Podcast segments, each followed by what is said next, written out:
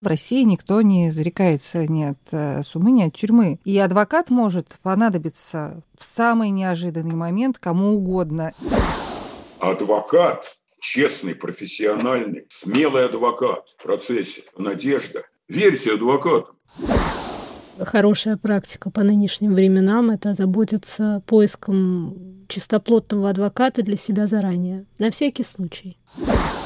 И под предлогом, э, как бы нам найти что-то такое незаконное, изымаются досье десятков других людей или даже его собственного доверителя когда адвокат сам оказывается в беззащитном положении, это очень сильно бьет психологически и по тебе. Ой, как плохо, нашим адвокатам запрещают то, нашим адвокатам запрещают это, наших адвокатов не слушают. Ну, вы сами почву для этого готовите. Вот теперь прям хочется поговорить о политически мотивированных делах. Привет, это подкаст «Человек имеет право». Его ведем я, Марьяна Тарачешникова. И я, Наталья Джампаладова. Привет.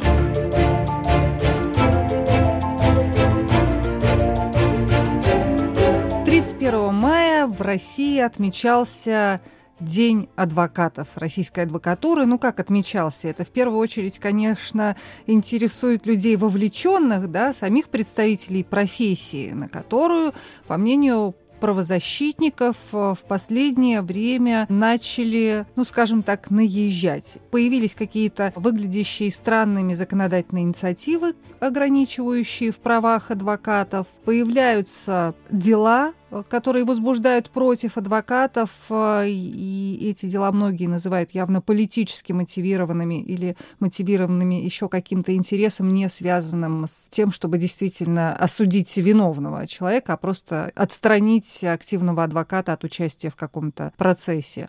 Но, как говорят сами мэтры адвокатуры, в общем, все не так плохо, как кажется, во всяком случае, с точки зрения действующего в России законодательства. А вот в том, как дела обстоят на самом деле, мы сегодня попытаемся разобраться и помогут нам в этом Адвокат Ильдар Горос, адвокат общественного вердикта, фонда, который признан в России иностранным агентом. И мэтр российской адвокатуры Генри Резник. Впервые о поверенных упоминается в XV веке в законодательстве Руси но при этом очень долгое время продолжал работать принцип личной явки, то есть не приветствовалось и не допускалось, чтобы людей в судах э, представляли какие-то их поверенные. Исключением из этого был Древний Новгород, где развивалась активная торговая жизнь, и законодательно было предоставлено населению иметь в судах поверенных. Адвокатами их э, тогда еще не называли. Это были поверенные, стряпчие. Например, вот, кстати, по Псковской судной грамоте поверенными могли пользоваться только женщины, дети, дряхлые старики, монахи и глухие. То есть те, кто, ну вот, ну никак не мог видимо, прийти на разбирательство своего дела. И эта история довольно долго длилась, как я поняла.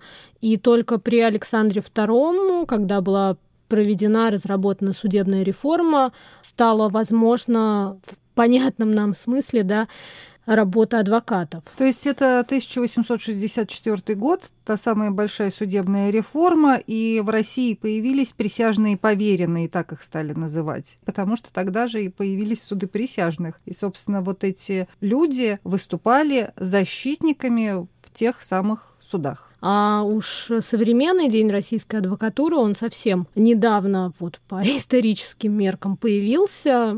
В 2002 году был подписан федеральный закон об адвокатской деятельности и адвокатуре в Российской Федерации. Этот закон пришел на смену советскому законодательству.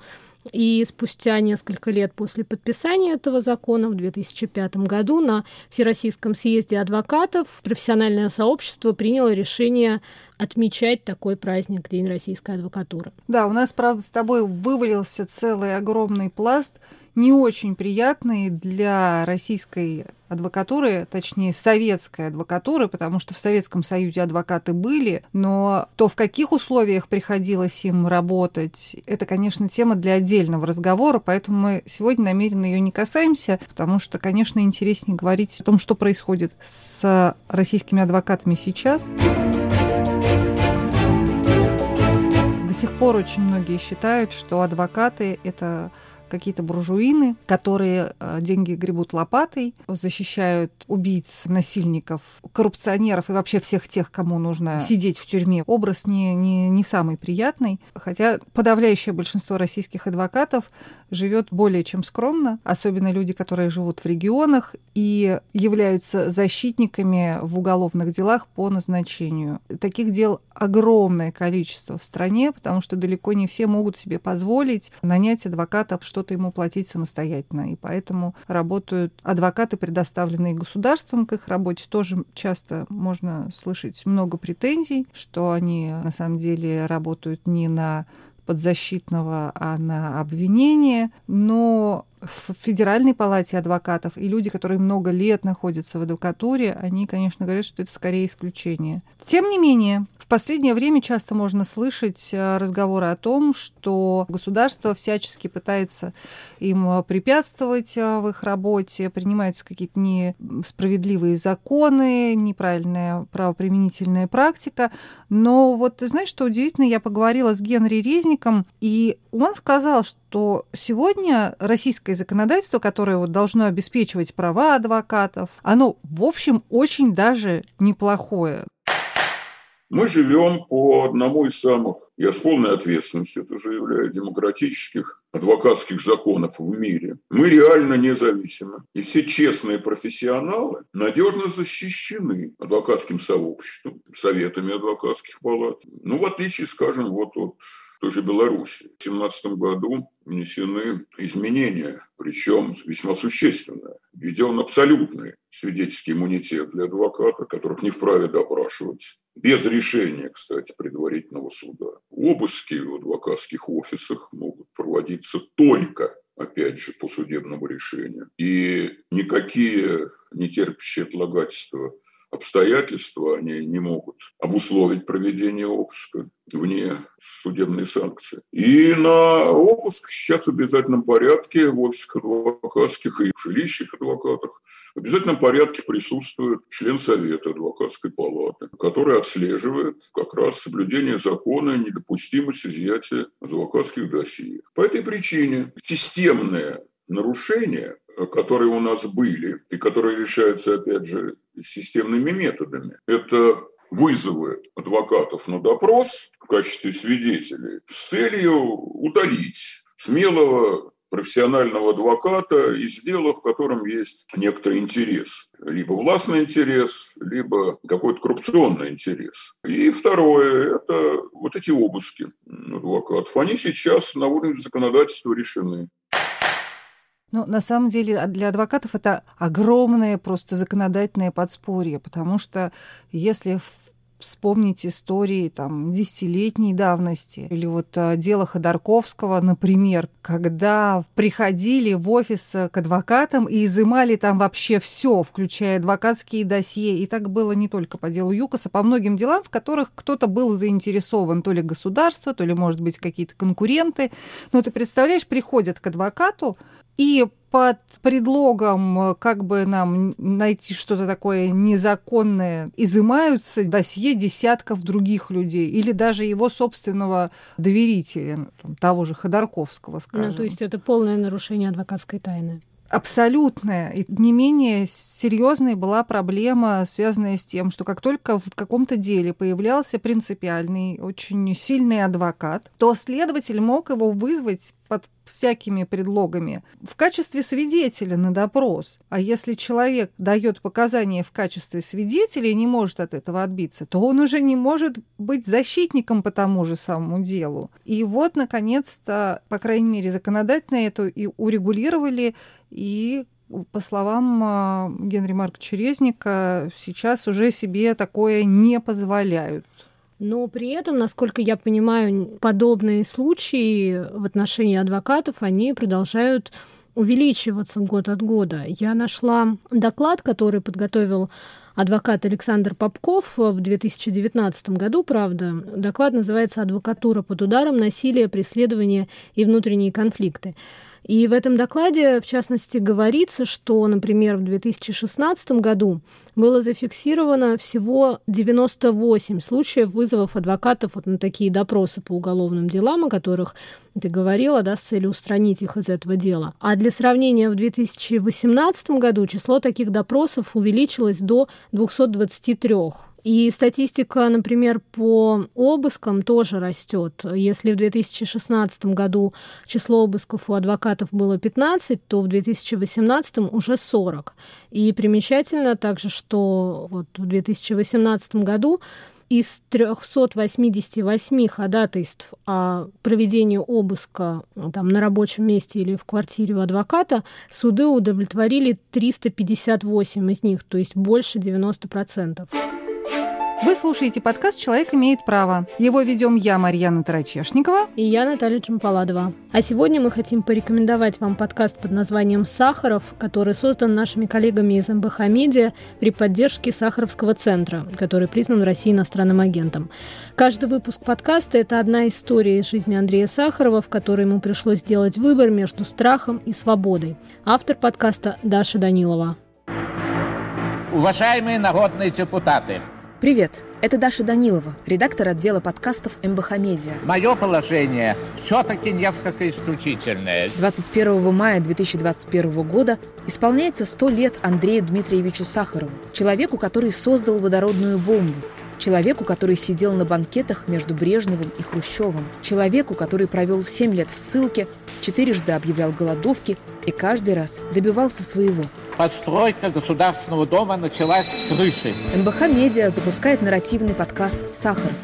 Каждый выпуск будет посвящен одной истории из жизни Андрея Дмитриевича. В каждой Сахарову придется делать выбор. В условиях надвигающейся экономической катастрофы... Все, товарищ Сахаров, Товарищ Сахаров. Сахаров.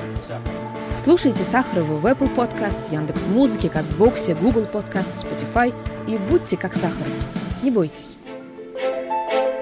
Это подкаст «Человек имеет право». Его ведем я, Марьяна Тарачешникова. И я Наталья Чемпаладова. И сегодня мы говорим о том, как работает с адвокатом в России и какие законодательные инициативы усложняют или облегчают их работу. И какое дело до всего этого должно быть обычным людям, не связанным с адвокатурой.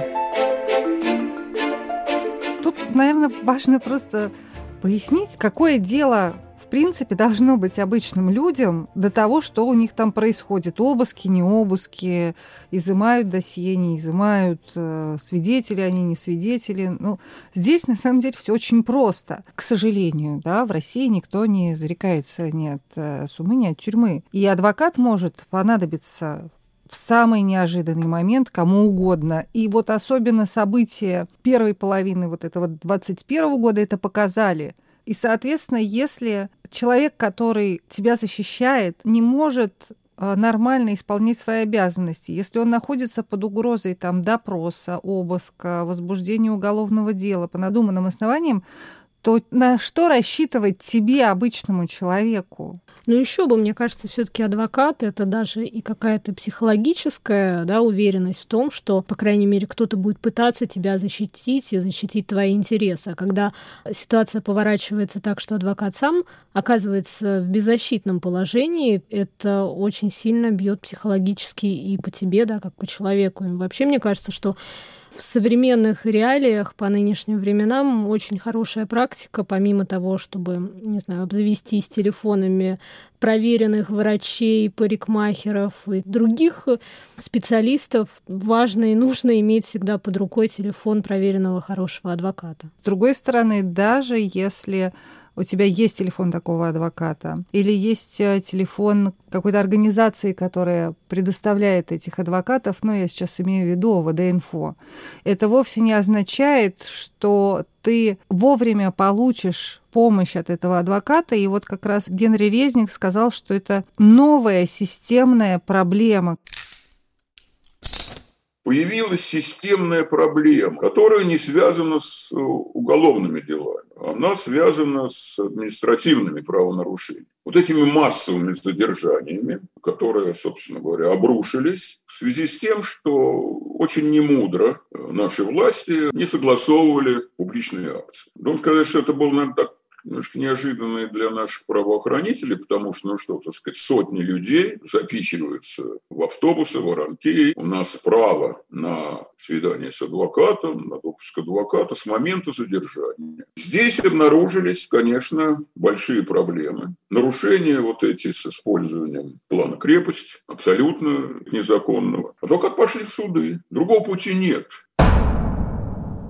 И вот э, несколько инстанций пришлось э, преодолеть адвокату Марии Эйсман для того, чтобы добиться такие решения суда, признавшего незаконным недопуск ее к подзащитным в отделение полиции. Они же что делали? Они объявляли план крепость. Это отделение полиции, куда свозили в огромных количествах людей, задержанных на несогласованных акциях. Не пускали никого, ни правозащитников, ни адвокатов, ни даже депутатов. Хотя вот уж из всех из них в первую очередь должны были пропускать адвокатов. Поэтому я считаю это очень хороший знак, что Марии Эйсмонт удалось получить такое решение. И, может быть, другие адвокаты тоже добьются таких решений в судах. И в конечном счете полицейские возьмутся за ум все-таки и не будут мешать адвокатам исполнять их э, профессиональный долг, а гражданам не будут препятствовать э, в их праве на защиту. Будем верить в лучшее, хотя у меня есть большие сомнения в том, что одни инстанции в России прислушиваются к решениям других инстанций, как случилось, например, вот с решением Верховного суда, который в 2017 году рассмотрел жалобу адвоката Валерия Шухардина, который оспаривал решение о том, чтобы его пропускали в колонии к подзащитному и при этом не отбирали телефон. Верховный суд сказал, что да, адвокатов можно пропускать с телефоном, это нормально, но вот сейчас в середине мая депутаты Российской Госдумы решили запретить адвокатам проносить телефоны в колонии. Формально это выглядит как запрет проносить технические средства связи, вот я цитирую, при этом можно проносить копировально-множительную технику и фотоаппарат аппаратуру, но только для снятия копий с материалов дела и в специальных помещениях, в которых нет подзащитного. А ноутбуки? Ноутбуки тоже можно проносить, компьютеры, но только, опять-таки, вот в эти специальные помещения и только использовать в целях копировально-множительных. И авторы этого законопроекта говорят, что все это сделано, чтобы побороться с так называемыми тюремными колл-центрами. Да, это очень смешно. Ну, я прям так и вижу, как адвокаты вереницы идут в колонии, несут туда на себе э, мобильные телефоны в огромных количествах для того, чтобы передать их подзащитным, организовавшим там колл-центр. Ну вот я даже процитирую депутата Анатолия Выборного, который в интервью «Коммерсанту» сказал вот следующее, цитата дальше. А, мы сталкиваемся с множеством мошеннических звонков из мест лишения свободы, и тысячи таких преступлений совершаются с использованием средств связи. Мы же в этой ситуации должны адекватно принимать соответствующие меры реагирования. И вот как комментирует это адвокат Эльдар Горос. Ну, это, конечно, как бы помягче сказать, бредовая мотивировка. Потому что, сколько я езжу в колонии, во-первых, адвокатов очень тщательно досматривают. Всю технику, с которой мы проходим, в том числе с телефонами, их описывают, в том числе вплоть до серийного номера, номера сим-карты. И далее при выходе мы расписываемся за то, что мы прошли с этой техникой. Дальше при выходе они нас снова проверяют и снова проверяют. Я занес телефон, iPhone, например, сим-карта МТС. Я выхожу, у меня себе должен быть этот же телефон с этой же сим-картой, с этим же номером телефона. Плюс ко всему, осужденного, который выходит после свидания с адвокатом, его раздевают до гола и заставляют приседать, да, чтобы там между ягодиц что-то он не спрятал. То есть я сам не знаю, такие случаи, чтобы адвокаты проносили телефоны. Как правило, телефоны проносят сотрудники сами и продают их осужденным. И колл-центры, я уверен, будут под прикрытием сотрудников ФСИН. Я допускаю, что депутат, конечно, знать не может, проходит процесс э, прохода адвоката в колонию на свидание и его выхода. Но то, что он сказал, это, конечно, воды ложь. Такого быть не может. Вообще у меня такое ощущение, что наши депутаты живут э, на какой-то своей планете, когда они принимают законы, что-либо запрещающие, ну или ограничивающие так или иначе права в том числе адвокатов, как будто они сами там никогда не окажутся. Чего далеко ходить? Посмотрите на нескольких губернаторов, посмотрите на целого министра бывшего, посмотрите на нескольких руководителей следственных э, органов. Они вот сейчас как раз по ту сторону. И им как раз очень была нужна и помощь адвокатов, и чтобы адвокат, может быть, пришел с телефоном и снял, например, как выглядит сейчас фургал. Конечно, телефоны нужны адвокатам в первую очередь, чтобы противостоять пыткам, а вовсе не для того, чтобы зарабатывать на проценте от э, тюремного колл-центра. Адвокат Эльдар Горос также подчеркивает, что основная цель этого законопроекта, конечно же, в том, чтобы не допустить, э, чтобы вот истории о пытках, об избиениях выходили в публичное пространство.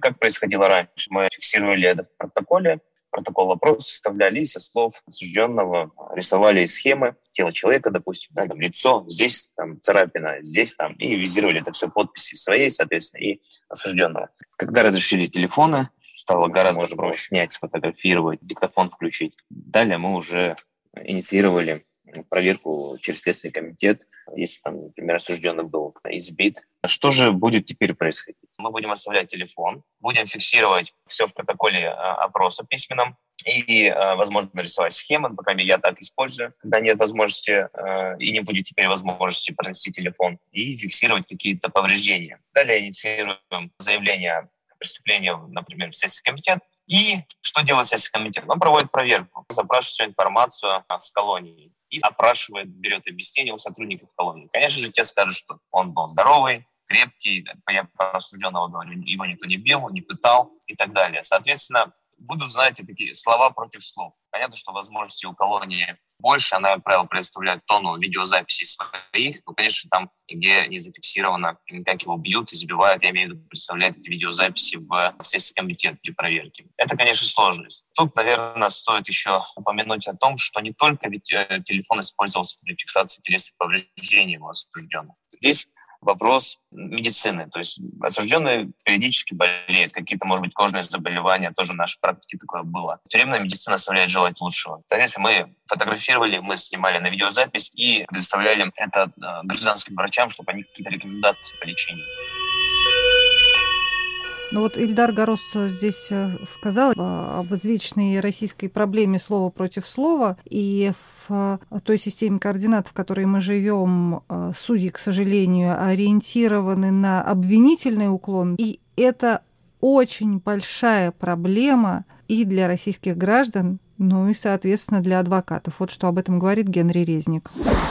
Многие проблемы существуют не один год, они существуют многие десятилетия. Это наследование советского правосудия. Безусловно, никуда не исчезает покуда, обвинительный уклон, не исчезает практическое отсутствие в профессиональных судах презумпции невиновности. Замена этой презумпции, презумпции достоверности материалов предварительного следствия. А это означает перекладывание вообще обязанности доказывания на адвоката который должен обосновывать, доказывать отрицательные факты, что по логике бывает абсолютно невозможно, потому что презумпция невиновности работает тогда, когда недоказанная виновность приравнивается к доказанной невиновности. И эта ситуация, так же как ситуация игнорирования ходатайств защиты, их доводов, манипуляции, которые происходят у нас с использованием процессуальных познаний, когда эти профессиональные познания специальные, в сущности они даже и не нужны, потому что дело абсолютно ясное, что в высказываниях человека нет никакого экстремизма, нет никаких призывов. Вот эти дела, по ним, это довольно приличная категория дел. Дела, которые политически и коррупционно мотивированы. Есть проблемы, которые стоят годами и плохо, очень плохо решаются. Вот теперь прям хочется поговорить о политически мотивированных делах. Но нужно, наверное, разделять. Вот есть дела, которые связаны с преследованием адвокатов самих за их какую-то активную именно гражданскую позицию и политическую деятельность, например, как это было с краснодарским адвокатом Михаилом Беньяшем. Или историю, например, с адвокатом Иваном Павловым, который известен в России как руководитель команды 29, и Иван Павлов очень часто выступает защитником в делах связанных с обвинениями в госизмене, шпионаже. И совсем недавно Иван Павлов стал адвокатом, в прошлом журналиста нашего коллеги Ивана Сафронова, которого как раз-таки обвиняют по шпионской статье. И Иван Павлов э, вступил в дело о признании Фонда борьбы с коррупцией, который признан в России иностранным агентом, о признании его еще и экстремистской организацией. Да, и как только он в это дело вступил... И в его отношении возбудили уголовное дело. За разглашение тайны предварительного следствия. Такая, в общем, довольно экзотическая статья. Вот, например, что говорит об этом Генри Резник. Когда руководитель службы безопасности пишет руководитель Следственного комитета в отношении вообще необходимости возбудить уголовное дело, как оно потом возбуждается. Ничего подобного вообще никогда не наблюдалось. Когда по такого рода делу в 6 утра приходят с обысками. Ну, в общем, действительно, конечно, это воспринято адвокатским сообществом как, конечно, акт устрашения. Возникает опять, конечно, версия. Почему? Хотя возбуждено оно по делу, по которому Иван защищает э, Сафронова. Но незадолго до этого Иван взял защиту ФБК. У нас получается прямо вот Навальный, прям такая красная тряпка для быка. Напрашивается такое объяснение. Вообще в суде надо будет доказывать, что придание гласности вот этих сведений, какой вред оно нанесло расследованию дела. А Иван Павлов говорил о том, какое обвинение предъявлено, и говорил о том, что, как он прогнозировал, в деле появляется у нас засекреченный свидетель. Вот очень интересно, каким образом вот эти сведения помешали расследованию дела. Да, это всем очень интересно, но понятно, что, конечно, это не разглашение сведений помешало расследованию дела, а адвокат Иван Павлов своим участием помешал то ли в этом деле, то ли в каком-то другом. Ну, это вот абсолютно э, логичный ответ на предположение о том, а почему же, почему это дело возбудили. Ну вот э, Генри Маркович сказал, что в случае, если будет вынесен обвинительный приговор, то Ивана Павлова лишат адвокатского статуса без вариантов, ну, такой закон. Но, помимо прочего, сейчас в отношении него избрана мера пресечения в виде запрета определенных действий, который фактически делает невозможной его работу как адвоката. Я когда слышу такие истории, каждый раз я во мне просто просыпается злобный цахис, и внутри. Я говорю, что отольются, отольются кошки, мышкины слезы. Ну вот Эльдар Горос э, тоже с тобой солидарен в этой мысли. Давай его послушаем. Самое важное, что хочется мне всегда донести и для тех, кто принимает решения, не ровен час люди сами могут оказаться на решетке, и тогда они э, по-другому обычно говорят. После этого они начинают жаловаться. Ой, как плохо, нашим адвокатам запрещают то, нашим адвокатам запрещают это наших адвокатов не слушают. Ну, вы сами почву для этого готовите. Мои коллеги, когда мы только прочитали о том, что приняли в третьем чтении этот законопроект, у нас у нескольких одновременно возникло желание сдать свои удостоверения. При этом мы понимаем, что, наверное, это больше эмоций. В любом случае надо работать до конца, хоть в этих реалиях даже пытаться защищать людей. Ну, собственно, к этому своих коллег призывает и мэтр российской адвокатуры, легенда Генри Маркович Резник. Он считает, что бороться нужно за своего подзащитного, за своего доверителя, и за себя, за свою профессиональную честь до последнего. А еще я спросила у Генри Марковича Резника, зачем вообще носиться вокруг адвокатов и какое дело-то нам должно быть до того, что им плохо, хорошо. Вот что он ответил защищая адвокатов, мы защищаем граждан, которые эти адвокаты защищают. Адвокат честный, профессиональный, смелый адвокат в процессе. Надежда. Верьте адвокатам. Адвокаты – это ваши заступники. Адвокаты для этого придуманы. И поэтому деятельность наша адвокатская не предпринимательская. Мы люди свободной профессии и независимые от государства. И вот эту нашу независимость адвокатское сообщество отстаивает и будет отстаивать. я затронул вопрос, что мы защищаем честных профессионалов, на которых необоснованное обвинение. Но мы избавляемся от тех членов корпорации, которые порочат сообщество, которые как раз наоборот халтурят и достаточно знакомятся с дисциплинарной практикой.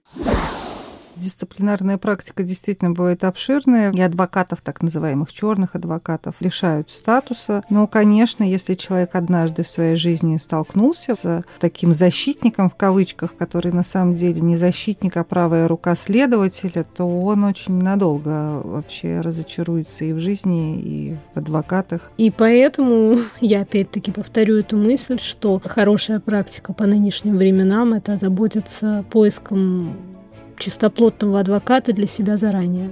На всякий случай. Это был подкаст «Человек имеет право». Его вели я, Марьяна Тарачешникова. И я, Наталья Джампаладова. Наш подкаст можно слушать на основных подкастовых платформах. Это Apple подкасты, Google подкасты, Spotify, CastBox, Яндекс.Музыка, YouTube, а также на сайте Радио Свобода. Подписывайтесь на нас, ставьте лайки.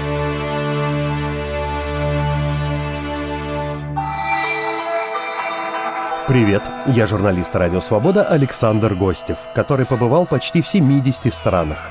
Там везде и всегда происходят интереснейшие события, влияющие и на нас с вами. Как именно? Об этом подкаст «Атлас мира». Я делаю его вместе с моим коллегой Ярославом Шимовым, знатоком Европы. Слушайте и подписывайтесь в агрегаторах подкастов в Apple, Google, Spotify и в других приложениях.